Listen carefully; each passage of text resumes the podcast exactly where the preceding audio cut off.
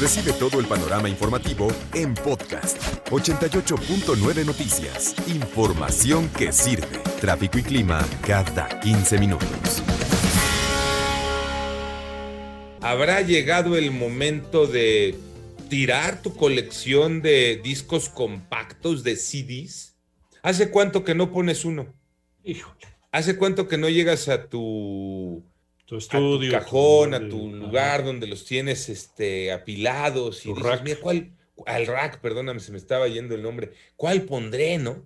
¿Hace cuánto que no prendes eh, el reproductor y sale la charola para que pongas el disco, ingrese y empiece a sonar y le cambias con el control? ¿Hace cuánto que no haces eso? No, pues hace cuánto que las computadoras ya no traen este charola para meter discos. Tienes que comprársela, tienes que Sí, comprarle un quemadorcito. Sí, el externo. Sí, sí, sí, porque Pero ya que las computadoras les quitaron. ¿Mandé? Pero hay que los CDs, y mira yo, por ejemplo, No, sí, yo también Sí. tengo aquí. aquí los de tengo a la, CDs. a la mano, pero hace años que no pongo un CD. Sí, yo, yo de hecho ayer limpiaba un cajoncito, me encontré dos. Uno muy bueno, por cierto, de Juan Gabriel. Y, y los guardé, ¿no? Los puse en su lugar, en el lugar de los CDs. Pero efectivamente abres ese cajón y dices, ¿y luego qué hago con esto? Sí. Por eso la pregunta, ¿llegó el momento de deshacernos de nuestra colección de discos compactos? ¿O va a ocurrir lo mismo que con los eh, vinilos que Los ya 33. volvieron?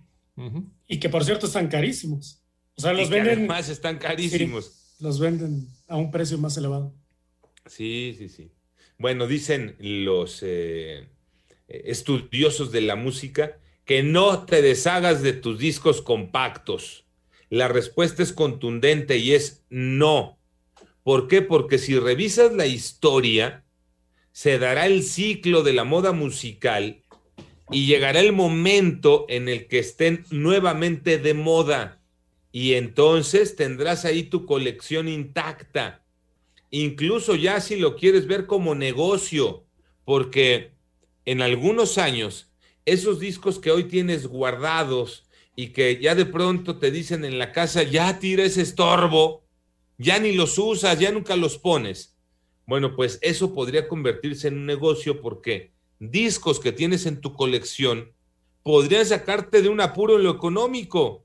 Podrían estarse cotizando en los 10, 15 mil pesos un disquito, Iñaki. Entonces sí es un patrimonio. Mira, qué bueno que me dices, Pablo. Fíjate que hay unos lugares, yo conozco uno ahí por el metro Insurgentes, hay un lugar que vende CDs, que vende discos, pero aparte compra discos este, de acetato. Y puedes preguntarte, ¿no? ¿Y como por qué estos andan comprando? ¿Por qué? Porque a la larga se vuelve un negocio, Iñaki. Eh, Sí, sí, sí. Hay, por ejemplo, en el, en el Chopo, en el Museo del Chopo que está ahí en la, en la colonia Santa María de la Ribera, eh, desde hace muchos años tú vas a intercambiar discos LP.